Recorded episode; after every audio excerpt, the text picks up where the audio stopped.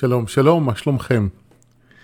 אני רוצה לדבר בפרק הזה על פחד ועל חרדה ועל היסטריה, על השלישייה הזו. הסיבה שאני רוצה לדבר על זה היא מורכבת משני חלקים. חלק אחד, כמו שאנחנו יודעים, יש לנו פחדים לכולנו, שלפעמים הם הופכים להיות היסטריה ולפעמים הופכים להיות ממש חרדה, התקף חרדה מה שנקרא. ויש גם הרבה מאוד מאמץ שאנשים משקיעים, כמובן לא כולם, אבל הרבה אנשים משקיעים הרבה מאמץ, הרבה אנרגיה, בשביל להיפטר מחרדות ופחדים, בשביל להגיע לאיזשהו שקט ואיזושהי רגיעה, ואנשים גם לא מצליחים תמיד. או שלוקחים כדורים שעושים את העבודה, או שהולכים לכל מיני טיפולים, אבל אני פוגש בזמן האחרון אנשים שמתלוננים על זה שלא משנה מה הם עושים, הם לא מצליחים להרגיע את עצמם. ועל זה אני רוצה לדבר בעצם. אני בעצם רוצה לדבר לא על הפחדים כל כך, כמו על הגישה שלנו לנושא הזה. קצת אולי להסביר כמה דברים שאני מבין או רואה לגבי הנושא של הפחד עצמו, אבל יותר מעניין אותי לדבר, לפחות כרגע, על הגישה שלנו לכל הסיפור. וכדי להסביר את הגישה שלי, אני אספר קצת מהסיפור שלי, שחלק מכם מכירים, כי אני מדי פעם מדבר עליו כשזה רלוונטי, אבל אה, גם אם אתם מכירים, זה לא ממש משנה. אני אספר את זה בקצרה ואני אגיד שאני תמיד הייתי פחדן. תמיד. ואני יכול לנתח את זה ולהסתכל על כל מיני אירועים שקרו בילדות שלי ולהגיד, הנה, מפה זה מגיע. למשל, זה שבגיל איזה שנתיים שלוש עפתי ממתקן בלונה פארק, לא חוויה שאני זוכר אותה במודע, אבל אני כן יודע להגיד שמאז שאני זוכר את עצמי, יש לי פחד מליפול ולהיפצע. שלא נפצעתי שם במיוחד, כן, אבל קביעה לפנים, אבל עדיין טראומטי. אני יכול להגיד שמאז שסבתא שלי נפטרה, כשהייתי בן עשר, והיא הייתה מאוד קרובה, מאוד חשובה עבורי, יש לי פחד מאוד גדול לאבד אנשים קרובים אליי. וזה פחד שמופיע ברמה יומיומית, שמשהו רע עומד לקרות. אז אני יכול להסתכל על זה, ואני גם יכול להגיד לכם שבמהלך השנים טיפלתי הרבה מאוד בשני, בשני האירועים האלה ובהשפעות שלהם. ואני לא אומר טיפלתי וסיימתי, אבל אני אומר שטיפלתי הרבה. אה, לנקות את הזיכרונות ואת ההשפעה שלהם, ועדיין אני מפחד ליפול, אני עדיין מפחד לאבד את האנשים הקרובים אליי, ואם בגיל 15 זה היה אולי חריג, נגיד שהייתי מוצא את עצמי בימי שישי, כשהורים שלי היו יוצאים בערב, ואם הם נגיד היו בדרך כלל נגיד חוזרים בנגיד 12 וחצי, והם לא היו חוזרים ב-12 וחצי, אני הייתי יושב מתוח וחרד בבית, מה יקרה? אז אולי בגיל 15 זה באמת התנהגות לא הגיונית, אה, או לא אופיינית, היא הגיונית, אבל היא לא אופיינית ל- ל- לאנשים בגיל הזה. ואני יכול בהחלט להגיד שמה שקרה עם סבתא שלי קשור לזה קשר ישיר. אבל בגיל 44, שזה הגיל שבו אני נמצא היום, זה כן הגיוני בעיניי, כי מאז כבר איבדתי, זאת אומרת, המוות של סבתא שלי היה אה, מוקדם יחסית, היא גם מתה בגיל צעיר יחסית, אבל מאז מתו אנשים אחרים שהיו קרובים אליי, חלקם בגילאים מופלגים, והקרבה למוות, ההבנה של השבריריות של מי שאני, של החיים בכלל, היא מאוד מפחידה. ובאופן טבעי, אני מפחד. אבל אני גם חושב שמלכתחילה באתי לעולם הזה פחדן. זאת אומרת, אני חושב שמלכתחילה יש לי מבנה רגשי כזה, שאני יותר מרגיש, ובין השאר גם מרגיש הרבה פחדים. וזה תמיד היה. ואני גדלתי עם אה, ידיעה שאני דומה לאימא שלי במקום הזה, ועם המשפט אל תהיה היסטרי כמו אימא, וגדלתי בעיקר עם ההבנה, שהיא לא נכונה דרך אגב, אבל ככה חשבתי והאמנתי, בילדותי, נערותי, וקצת אחרי נערותי, שזה לא בסדר, שאני מפחד כל כך, שמשהו אצלי לא בסדר, שאני יכול או אמור להתגבר על זה ואני לא מצליח. ו... וזהו, ואני גם חושב על הרגישות שתמיד הייתה לי כלפי האנשים ומה שאנשים אומרים לי, ועלבונות וכאלה, שגם משהו שגדלתי איתו כבעיה, שאני יכול או אמור לפתח אה, אור של פיל ולהיות יותר חזק וכן הלאה וכן הלאה. ואני שם את שני הדברים האלה בכוונה ביחד, כי הרגישות, אנשים רגישים הם גם אנשים יותר מרגישים. ואני גדלתי בידיעה שכל זה הוא בעיה, ולא רק שזה בעיה, אני יכול להתגבר עליה ואני לא מצליח, אז משהו אצלי פעמיים לא בסדר. גם בגלל שאני מרגיש וגם בגלל שאני לא מצליח להפסיק את זה. עכשיו, המזל שלי, שהוא קרמה מתוכננת היטב יותר מאשר מזל, הוא שפגשתי את ורדה המורה שלי, כשהייתי בן 19, 18-19, והתחלתי לעבוד איתה. ואני זוכר שבאתי לוורדה, בעצם היה לי ערב מבוא, האמת שאנחנו בחודש דצמבר, וזה היה בדיוק בחודש דצמבר, היא פתחה, עשתה אז ערב מבוא לקראת קבוצה שהיא פתחה. אני באתי לערב מבוא, אבל לא הצטרפתי לקבוצה, במקום זה הצטרפתי לקבוצה אחרת, שנקראת צבא הגנה לישראל. אבל אה, כמה חודשים אחרי הטירונות, כשהייתה לי יום הולדת, באתי אליה לפגישה פרטית. ואני זוכר שהיא כזה כאילו, אני לא הבנתי למה אני בא, כן? הייתי בן 19, קלולס בדברים האלה.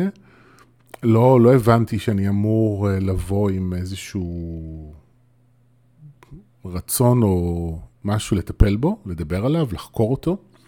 ואני זוכר אותה שואלת אותי אם יש לי פחדים, כזה, ניסתה לגשש בזהירות, בעדינות, עם מה אני מרגיש, עם מה אני מתמודד, כדי לדעת על מה אפשר לדבר איתי, במה להעמיק.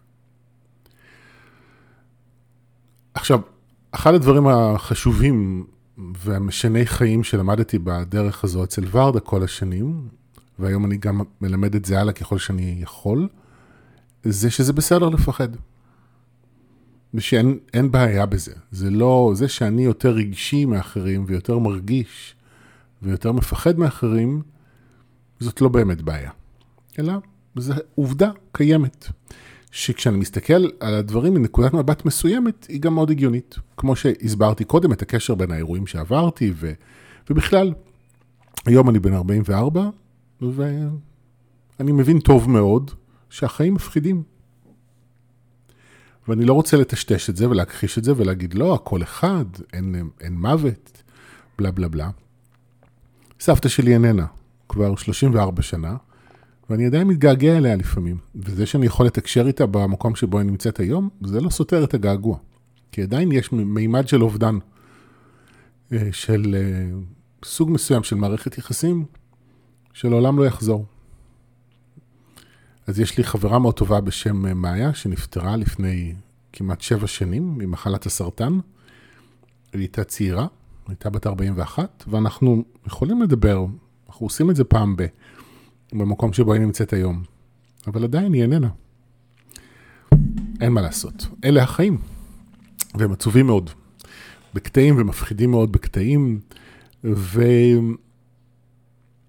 ואני למדתי את זה לאט לאט, שזה בסדר, וכל פעם העבודה שעשיתי עם עצמי הייתה לא להרגיע את הפחדים שלי, אלא לרפא את הביקורת, את הבושה שהייתה לי סביב זה, את התחושת נחיתות. אני בתור גבר, אז בכלל ישב מאוד חזק על אה, משהו אצלי לא בסדר, כי אני גבר, ואני אמור להיות גבר, ואני אמור להיות חזק ויציב, ואני אה, לא אמור לקחת דברים ללב, אני לא אמור להיות רגשי, אני גבר, זה לא אמור להיות ככה. אז הייתה גם הרבה בושה שהייתי צריך לטפל בה במהלך השנים, ואני יודע שאני מתנסח כרגע בלשון עבר, אני לא חושב שבאמת המסע שלי הסתיים במקום הזה. אבל כן יש בי איזושהי הבנה כבר, אה, מאוד אה, משמעותית, שתופסת נפח גדול בתודעה שלי, שאומרת שזה בסדר שאני מפחד, וזה הגיוני שאני מפחד. עכשיו, שתבינו, כשאני אומר מפחד, אני מתכוון לזה שיש לי אה, גלי חרדה ברמה יומיומית כמעט. נגיד אם שי, הבן זוג שלי, אה, יוצא לעבודה והוא נוסע עם האוטו ונגיד הוא מתקשר אליי אחרי כמה דקות, אני עונה לטלפון בהיסטריה של משהו רע בטח קרה, משהו לא בסדר עם האוטו, אחרת למה שהוא יתקשר. אני רק חייב להגיד לכם שלדעתי בכל ה-14 שנה שאנחנו ביחד, סצנה כזאת, מעולם לא בפועל קרתה שהוא התקשר כי משהו לא בסדר באוטו, ואם כן, זה קרה איזה פעם או פעמיים שאני לא זוכר אותם בכלל. אבל אני תמיד דרוך לקראת זה. או אם הוא יצא לעבודה ולוקח לו זמן לחזור הביתה, אני כבר בסרטים רעים שמשהו רק קרה לו. וזה קורה עם אה, שי, וזה קורה עם ההורים שלי, וזה קורה עם, ה...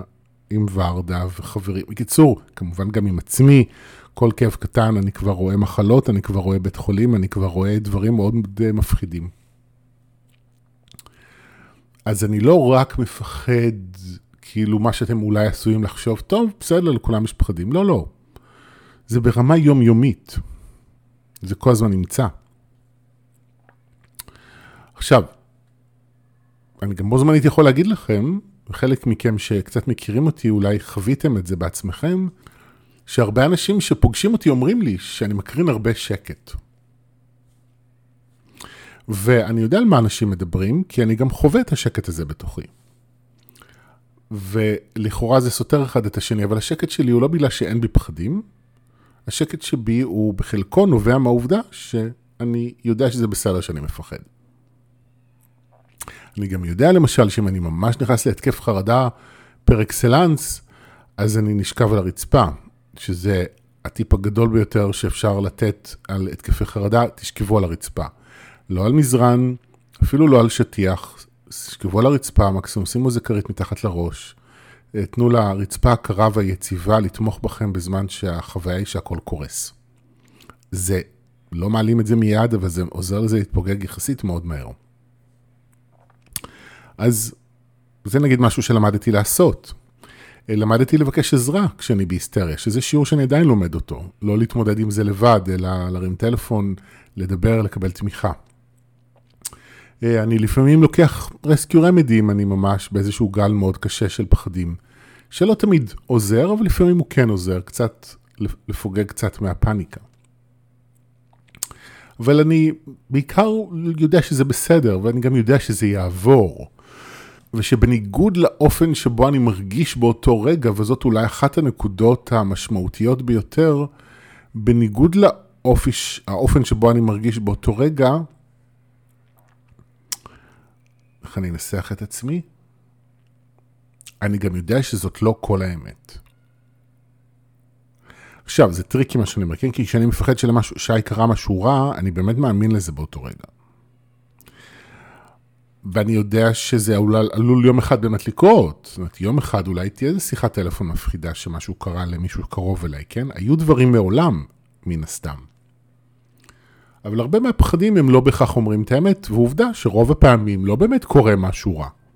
אז אני מאוד מרגיש את זה, אבל אני גם בו זמנית לא במאה אחוז מאמין לזה. לפעמים הלא מאה אחוז מתבטא באיזה אחוז בודד אחד בתוכי שאומר, רגע, אולי זה לא כל המציאות.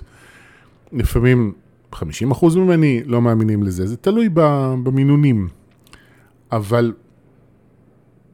זה גם קיים, כי ככל שאני גם מתבגר וגם הולך בדרך שאני הולך בה, אז אני יותר ויותר מגלה שככל שאני מקשיב לפחדים, אני יותר ויותר מגלה שהם משקרים.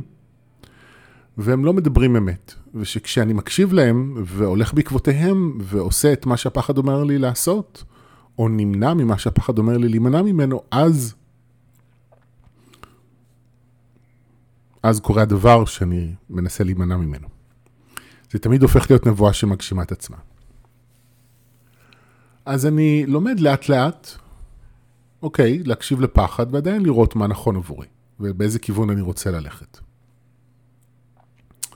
אחד הדברים החשובים שאני עושה, וזה כן משהו שאני רוצה להגיד לגבי פחדים, תראו, אנחנו, אחת הסיבות שאנחנו מפחדים, יש כל מיני סיבות, אוקיי? יש נגיד את הסיבה של ההבנה שאנחנו זמניים בכדור הארץ, שהמוות בפתח, וגם אם זה מדובר בסך הכל בשינוי צורה ומעבר מימד, עדיין זו פרידה, והפרידה הזו היא דרמטית, והיא מאוד מאוד מפחידה.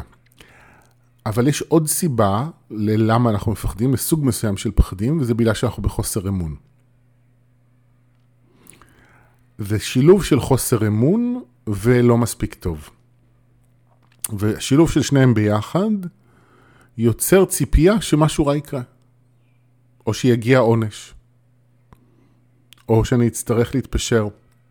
ואז אני בהכרח מצפה למכה שתגיע, סלאש מפחד ממנה, או ממה שנראה לי כאילו, הנה המכה מגיעה. נגיד סיטואציה שאני משער שחלק מכם מכירים, שאם אני עובד כשכיר במקום עבודה ואני, אה, אה, הבוס קורא לי, ואז יש ישר את הפחד הזה שהוא בטח הולך אה, לדבר איתי שהייתי לא בסדר, או אולי הוא הולך לפטר אותי, נגיד. אה, או במערכות יחסים חבריות או מערכות יחסים רומנטיות, שמישהו אומר, אני, בוא, אנחנו צריכים לדבר על משהו. אצלי, ואני משער שאצל הרבה אנשים יש הרבה פעמים את הפחד הזה של מה עשיתי לא בסדר. אה, ואחת הסיבות לזה יכולה להיות שאני יודע שעשיתי משהו לא בסדר ואני מפחד כי זה מתגלה, אבל סיבה אחרת יותר נפוצה היא שאנחנו בלא מספיק טוב ובחוסר אמון, ואנחנו בטוחים שאנחנו מחכים לזה שזה יגיע, והציפייה הזאת בעצם מתבטאת בפחד. היא מתבטאת לפעמים ממש בהתקפי חרדה, במיוחד כשקורים לנו דברים טובים. אני לא יודע מי מכם חווה את זה, אבל uh, אני אספר שבתקופה שאני עשיתי את המעבר מחובות לפלוס בחשבון בנק ובחיים שלי, זה היה כזה מחצית השנייה של שנות ה-20, הייתה תקופה של התקפי חרדה. וגלי פחד מטורפים. עכשיו, המציאות שלי הייתה מציאות מאוד טובה. יצאתי מחובות של איזה 30 אלף שקל, החזרתי אותם, הרווחתי יותר ממה שאני מוציא באופן יציב. זה היה סוויץ' מאוד משמעותי בחיים שלי.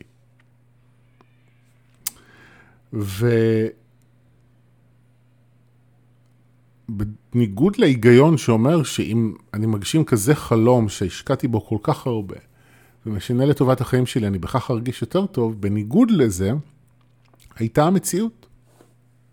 ובמציאות שלי, הרגשתי לא טוב. זה מה שקורה. אז אה,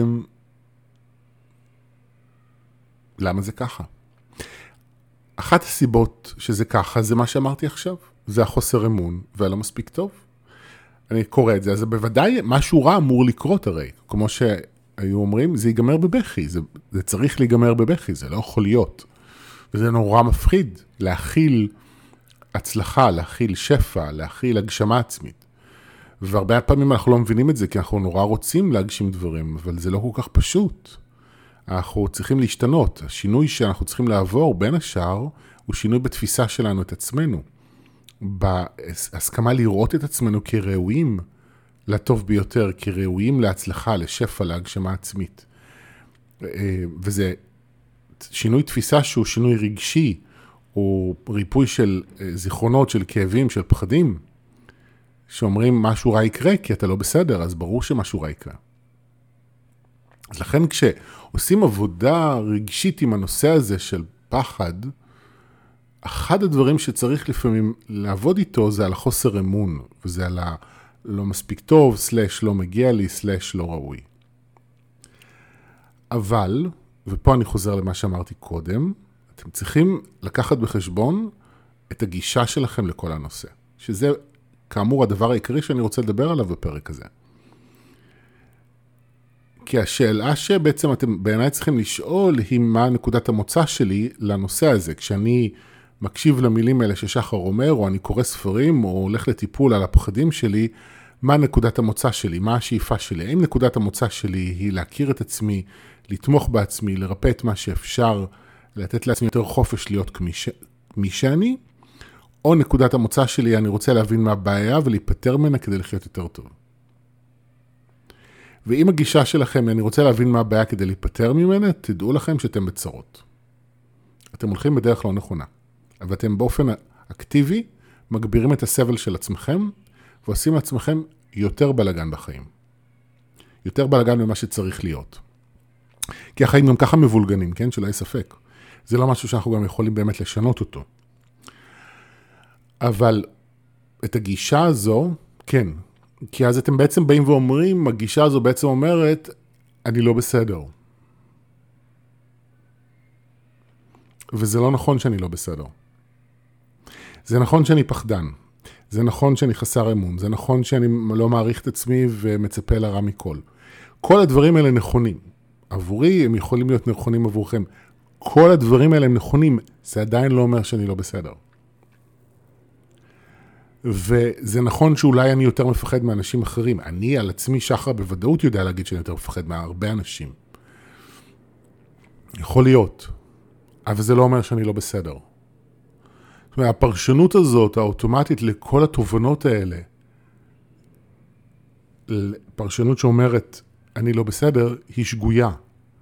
וכשמסתכלים על הדברים ומתרגמים אותם באופן הזה, ואז עושים דברים מתוך המקום הזה, רק נגרם עוד בלאגן, נגרם עוד כאב ועוד סבל, ואין סיבה. עכשיו, יש דברים שאנחנו יכולים לעשות, כמו שגם קצת אמרתי מקודם, כדי לתמוך בעצמנו, בזמנים של פחד. אוקיי? וזה הבדל מאוד גדול אם אני בא מגישה של תמיכה לגישה של להיפטר ממשהו. אז כמו שאמרתי, אז אני יכול לבקש עזרה, אני יכול לדבר, אני יכול uh, לשכב על הרצפה. יש עוד דברים שאפשר לעשות, אמרתי Rescue Remedy, אפשר גם, אחד הדברים החזקים זה אדמה, ואנחנו נמצאים בחודש דצמבר, ותואר, uh, מדברים על החודש הזה כחודש שחשוב מאוד להתחבר בו לאדמה, וזה עוד משהו שאפשר לעשות. כי האדמה נותנת ביטחון ויציבות, ויש מדיטציות שאפשר לעשות, ויש כל מיני תרגילים, ולאכול אוכל שבא מהאדמה. וזה גם משהו שיכול לחזק את התחושת ביטחון ויציבות שבעצם חסרה לנו. דבר נוסף שאפשר להבין, והוא קשור מאוד לכל הנושא הזה, זה לא פשוט להבין את זה, אבל חלק מההבנה היא שלא יכולה להיות לנו שליטה על המציאות, וזה מאוד מפחיד. ובטח ובטח בתקופה שבה אנחנו נמצאים, שיש לנו הרבה פחות שליטה על המציאות ממה שאי פעם חשבנו שיש לנו, וזה מעורר הרבה מאוד פחדים וחרדות אצל אנשים. וגם לא יכולה להיות לנו שליטה. עכשיו, זה גם נורא מפחיד אם, אם חושבים על זה, כי אם אין לי שליטה, אז מה יש לי? בגלל זה אנשים בחרדה, כי אנשים מבינים שאין להם שליטה, אז, אז אם אין לי שליטה, אז מה יש לי? אין לי כלום, ואם אין לי כלום, אז אני בהיסטריה. לכן אני אומר, האדמה היא מאוד חשובה במקום הזה. מאוד חשובה, כי אם אין לי יציבות רגשית, אז אני צריך שליטה. והאדמה יכולה לעזור ליצור, חיבור לאדמה יכול לעזור ליצור יותר יציבות רגשית, שאז אני יכול יותר בקלות להיות מי שאני, ואני פחות אהיה צריך לשלוט בעצמי. אז אנחנו צריכים לתמוך בעצמנו, ואני גם כמובן אגיד שוב, לכו לטיפול. זה סופר חשוב, זה סופר תומך. אה, אני לא, באמת לא מבין איך אפשר לחיות בלי זה, בכנות. אני כמטופל סדרתי לא מבין איך, איך אפשר שלא. אה, אתם גם יכולים אה, להצטרף לתואר פלוס, שזה ערוץ התוכן המיוחד שפתחתי באתר שלי, ששם יש תכנים ספציפיים לאנשים שרוצים ליצור ריפוי בחיים שלהם, והוא סוג של בעצם מערך תמיכה. כי יש שם מדיטציות, למשל מדיטציה של חיבור לאדמה שהעליתי השבוע, ויש שם מפגשי הילינג שהמטרה שלהם היא לרפא אה, ולהקל על אה, רגשות כואבים ועומסים רגשיים מכל מיני היבטים. ועוד תרגילים ותקשורים שממש יכולים לעזור לכם ליצור ריפוי. באמת, מה שאני רוצה להגיד, תואר פלוס הוא דוגמה, קבלו עזרה, אל תתמודדו עם עצמכם לבד, for crying out loud, באמת. זה סבל אחד גדול. להתמודד עם עצמנו לבד, בטח ובטח כשאנחנו מוצפים מפחד.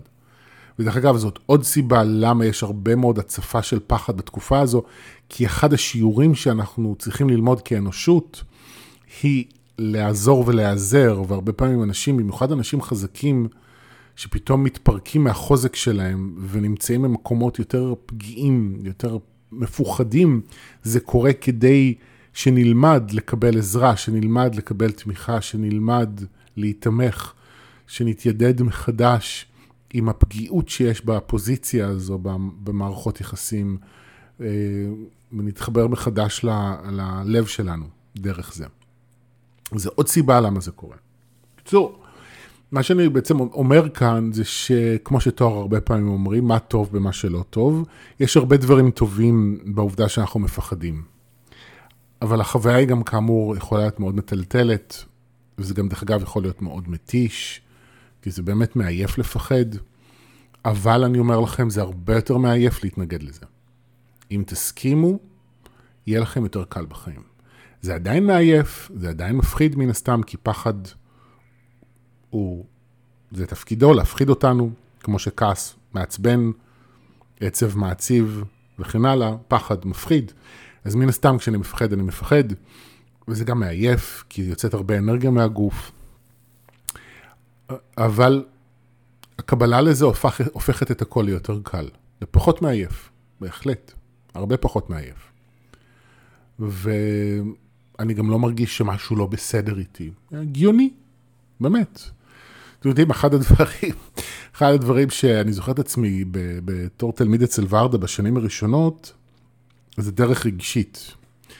וכל השנים, גם היום, הרבה מהאנשים שבאים הם נשים.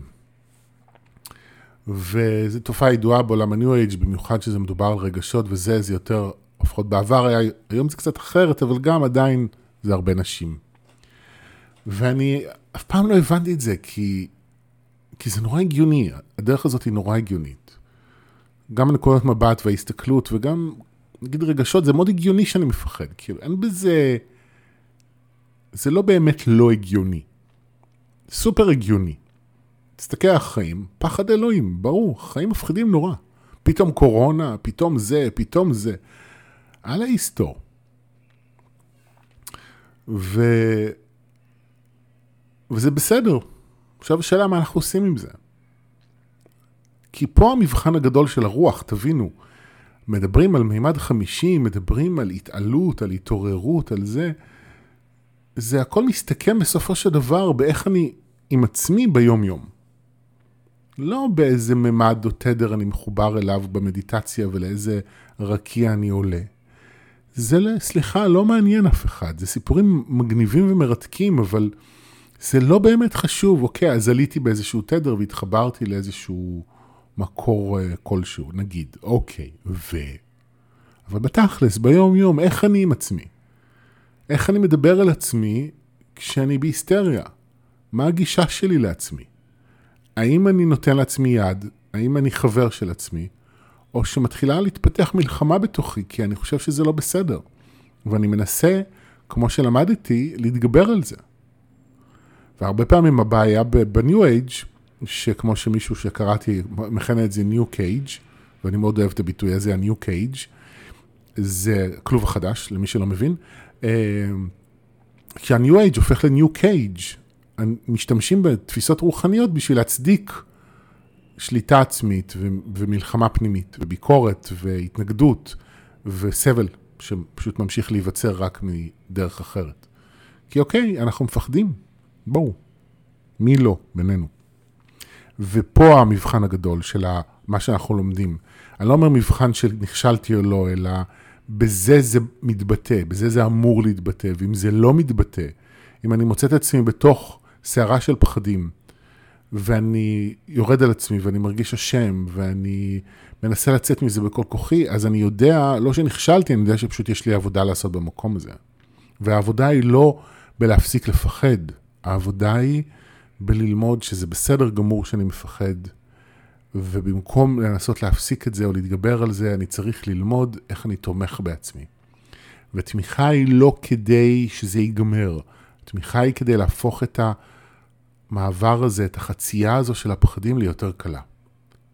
ומאחר והחיים מפחידים באופן כללי, אז המשמעות היא לעבור את החיים האלה בצורה יותר קלה ופשוטה, עד כמה שאפשר, כדי שיהיה לי יותר טוב ונעים עם עצמי. זהו, זה בשבילי לחיות את הרוח ביום-יום. מימד חמישי בגוף חומר, גוף אנושי. זהו, תודה רבה. אני מקווה שהמילים שלי יעזרו לכם. ביי ביי.